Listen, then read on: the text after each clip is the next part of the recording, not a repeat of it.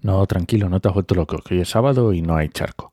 Pero es que hay algunos oyentes que me han pedido que junte algunos episodios seguidos para poder escucharlos del tirón. Así que vamos a hacer una prueba con una semanita entera y a ver qué tal funciona. Te dejo con los charcos del 247 al 51.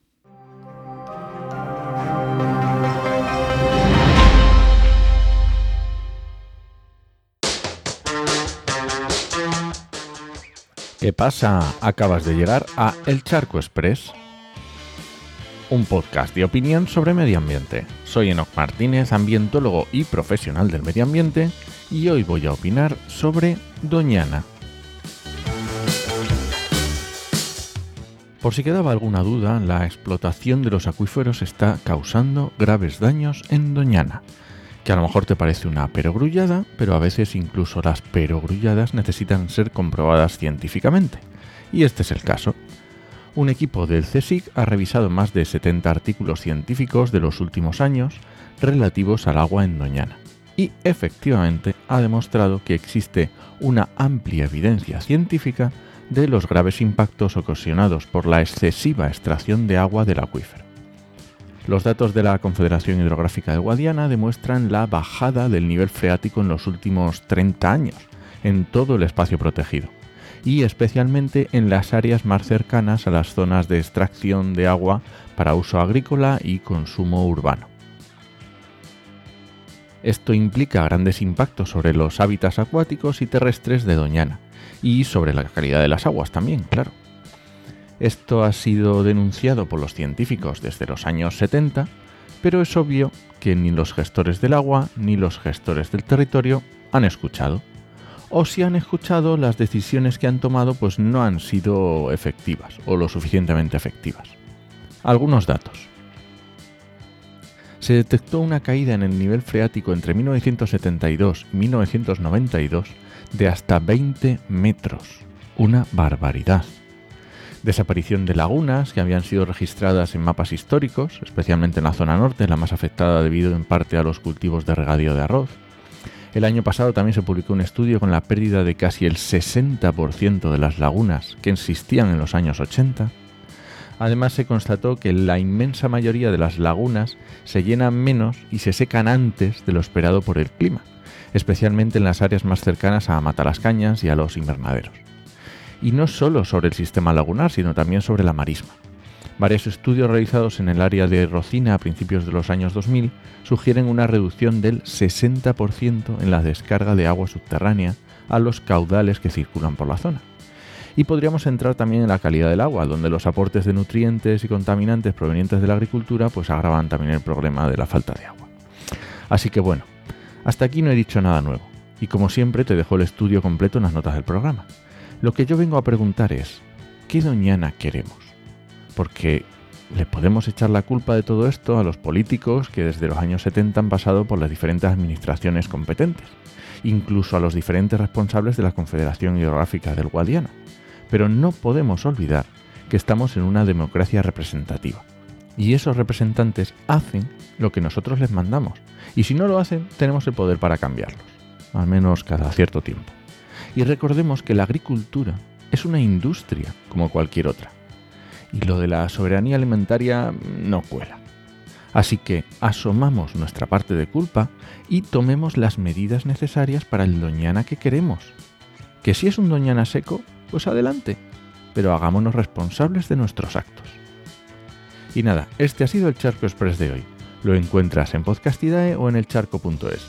Y si alguien te pregunta, no lo dudes, te lo dijo en HMM, que es como me encuentras en redes. Nos escuchamos.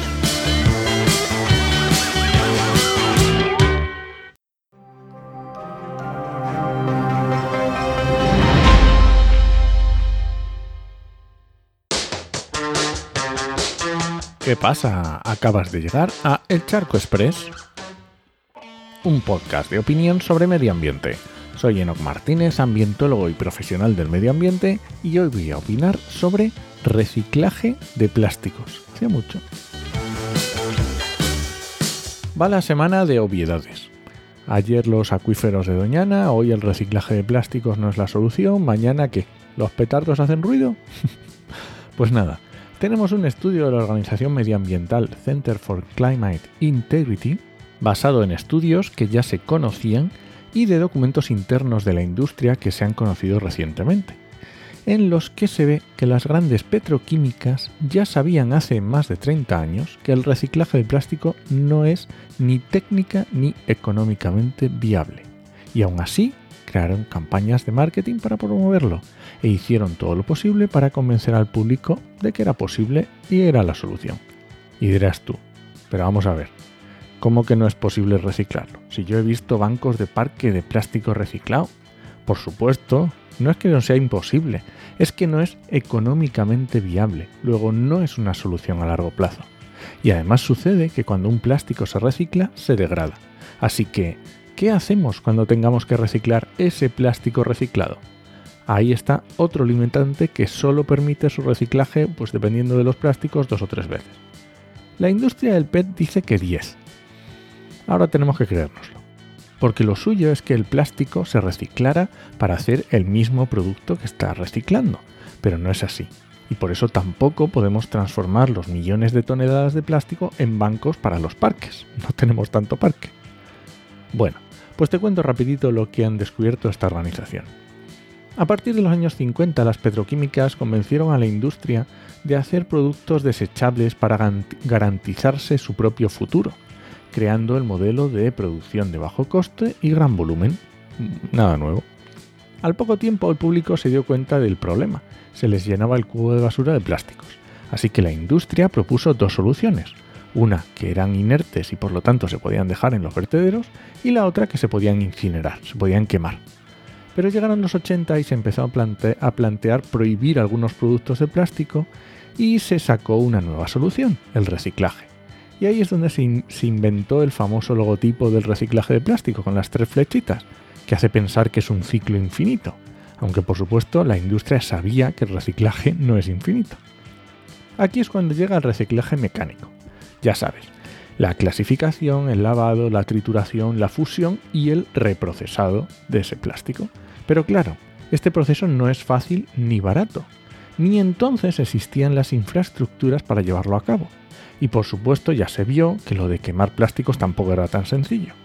Y así llegamos al día de hoy, donde nos proponen como la solución definitiva el reciclaje químico, aunque se olvidan mencionar que este proceso contamina y consume más energía que el reciclaje tradicional de plásticos. Y no sé si recuerdas un charco de hace poco en el que hablaba de una influencer famosa diciendo maravillas de este reciclaje químico. Vaya, vaya, vaya.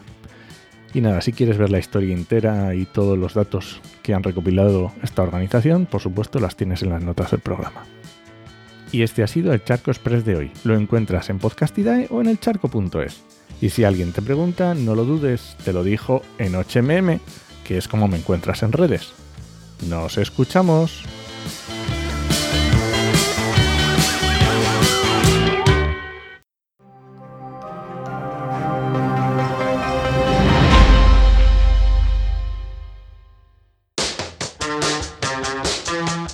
¿Qué pasa? Acabas de llegar a El Charco Express, un podcast de opinión sobre medio ambiente. Soy Enoc Martínez, ambientólogo y profesional del medio ambiente, y hoy voy a opinar sobre la procesionaria. Hoy va a ser un charco express, pero express de verdad, de los más cortitos que he grabado. Igual consigo que sumando la entrada y el cierre duren más que el contenido. Vamos allá. La procesionaria no es ningún problema. No es un problema en la naturaleza. Si la tienes en tu jardín o en un parque urbano, por supuesto que es un problema. Un problema para niños pequeños, para mascotas y para personas sensibles a sus pelos urticantes. Entonces, ¿por qué se habla de plaga de procesionaria? Pues porque tenemos una tradición de tratar el monte como si fueran cultivos. Y efectivamente, si tienes un cultivo de pinos, un monocultivo de pinos, pues a lo mejor no te interesa tener procesionaria. El problema a lo mejor es que tenemos pinos por encima de nuestras posibilidades, pero igualmente la procesionaria no mata pinos. La procesionaria puede defoliar un pino, quitarle todas las hojas, y es muy llamativo, pero no lo va a matar. Puede darle la puntilla, por otras plagas o condiciones que tenga, pero no lo va a matar. y tenemos depredadores naturales que se pueden encargar de ellas. Lo que pasa es que si tienes un monocultivo de pinos por miles de hectáreas, en los que hay una gran proliferación de procesionaria, pues es normal que a los depredadores pues no den abasto. Lo que sí se puede ayudar es a aclarar las masas forestales que están superpobladas y puede ayudar a que se produzca una sucesión a otras especies más adaptadas a las condiciones climáticas actuales y debido al cambio climático la procesionaria cada vez va más al norte y, más, y sube más en altitud, donde hacía antes más frío. Así que quitemos los pinos de los parques y jardines y dejemos de gastar dinero público en quitar una plaga que hemos propiciado nosotros con monocultivos de pinos. Si no me crees, te dejo una entrevista en las notas del programa con José Antonio Odar Correa, profesor titular de Ecología de la Universidad de Granada y con décadas de estudios sobre la procesionaria. Escúchala. Y este ha sido el Charco Express de hoy. Lo encuentras en Podcastidae o en elcharco.es. Y si alguien te pregunta, no lo dudes, te lo dijo en 8mm, que es como me encuentras en redes. ¡Nos escuchamos!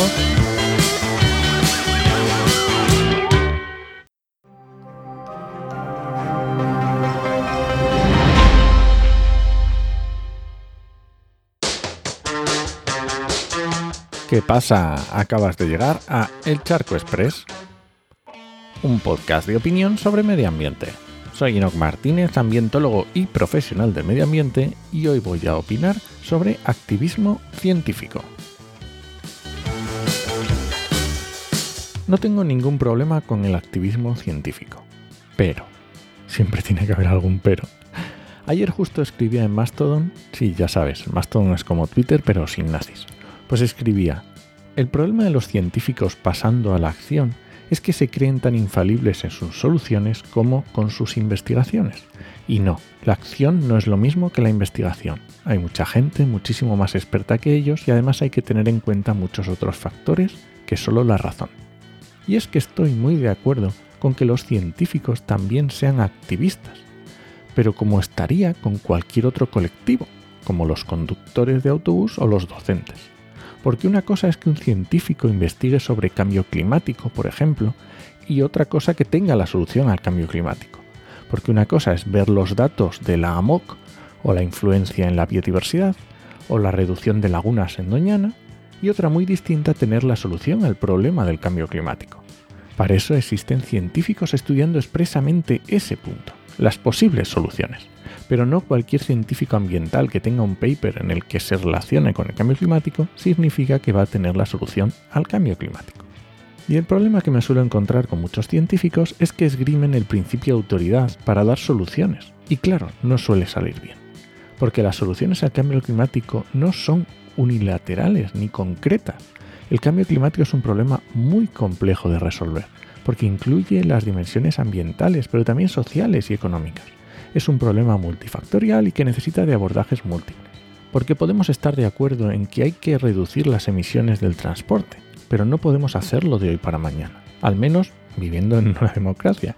Así que tenemos múltiples estrategias que podemos seguir y tampoco estamos seguros de cuál es la mejor. Lo que sí sabemos es a dónde queremos llegar, pero existen múltiples caminos. Así que a tope con el activismo científico pero sin principios de autoridad ni superioridad moral. Y luego haya cada uno en lo radical de su activismo. Eso ya es para gustos. Y nada, esto ha sido el Charco Express de hoy. Lo encuentras en Podcastidae o en elcharco.es. Y si alguien te pregunta, no lo dudes, te lo dijo en 8mm, que es como me encuentras en redes. ¡Nos escuchamos! Madre mía, 250 programas y eh, en dos semanas cuatro años de podcast.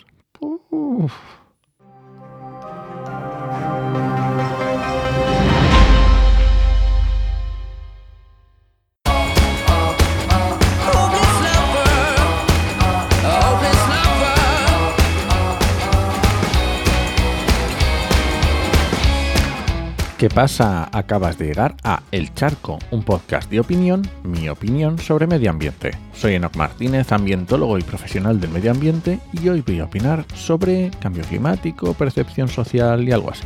Pero antes este podcast pertenece a Podcastidae, la red de podcast de ciencia, medio ambiente y naturaleza, y lo puedes encontrar en elcharco.es.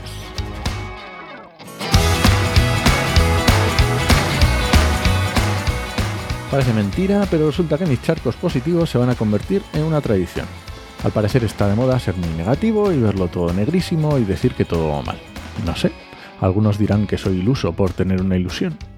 Esto ha sido una referencia viejuna para millennials y anteriores, así que alégrate si no sabes de qué hablo. Y es que se lleva eso de hacer divulgación con el miedo, que no digo que de vez en cuando no esté mal, pero eh, vamos al lío se ha publicado un estudio en Nature Climate Change sobre si a nivel mundial estamos comprometidos con el cambio climático o no. Porque si te fijas en redes sociales o en el ámbito político, podría parecer que el negacionismo está bastante extendido. Y resulta que, spoiler, buenas noticias, no es así. El 89% de la población encuestada, casi el 90%, a nivel global, está a favor de intensificar la acción política que promueva la apuesta en marcha de estrategias de mitigación del cambio climático. Es una pasada. El 86% respaldaría la adopción de normas sociales favorables al clima. Y esto, aunque el porcentaje es un poco menor, es, me vuela la cabeza. El 69% de la población mundial, estamos hablando casi el 70%, se mostraría dispuesta a invertir el 1% de sus ingresos en favor de todas estas medidas, lo que me parece una barbaridad, parece brutal. Y no te creas que ha sido una encuesta a cuatro personas en una urbe cualquiera. No, hablamos de un estudio con 130.000 personas de 125 países, que está muy bien, muy te muy bien para ver esa foto de si realmente los ciudadanos estamos por la labor de apostar por la acción contra el cambio climático. Lo que ocurre es que entramos en algo que los autores lo llaman estado de ignorancia colectiva, donde cada uno de nosotros pensamos que pertenecemos a una minoría que está dispuesta a actuar. Y realmente lo que pasa es que estamos subestimando la voluntad de actuar de los demás. Lo que piénsalo es como ponernos una piedra sobre los hombros que creemos que tenemos que llevarla solos. Y no es así. Así que lo que nos toca es seguir apretando y olvidarnos un poco de los ruidosos pero poco numerosos negacionistas, quizá porque nosotros mismos les damos eco, no lo sé. Y no solo tenemos buenas noticias en cuanto a la percepción del cambio climático, podemos fijarnos también en cómo vamos con las renovables que se me dieran estos datos hace 20 años no sé si me los creería. Estamos hablando de que en 2023 conseguimos el récord diario de generación renovable, con un 73,3% en noviembre, a principios. También en noviembre conseguimos el récord mensual, con un 60,3%. Y si nos fijamos en todo el año, en todo el año 2023, cogimos, conseguimos el récord anual, con un 50,8% de generación renovable. Conseguimos pasar de la mitad, que está muy bien. Vamos por una buena senda. Y aunque tenemos retos importantes como puede ser el almacenamiento, la electrificación, la eficiencia, perfecto, pero creo que tenemos motivos para ser optimistas. O con las emisiones de CO2, que en 2023 cayeron en España al mínimo desde 1990 fueron menores aún que en el 2020, el año del encierro del COVID, de la pandemia. Y en la Unión Europea llegaron al nivel más bajo de los últimos 60 años. Que sí, que si queremos ser negativos seguro que encontramos datos mundiales o de algún lado que nos harán pensar que todo mal. Pero la realidad de nuestro país es la que es. Y si Europa es la que es. Y si lideramos la lucha contra el cambio climático, pues sigamos por este camino y sirvamos de ejemplo si puede ser. Y de verdad, que no hace falta decir que todo va mal para convencer a las personas para que actúen, que luego nos quejamos de ecoansiedades y estas cosas. Y nada, este ha sido el charco de este viernes. Si alguien te pregunta, no lo dudes, te lo dijo en HMM. Nos escuchamos.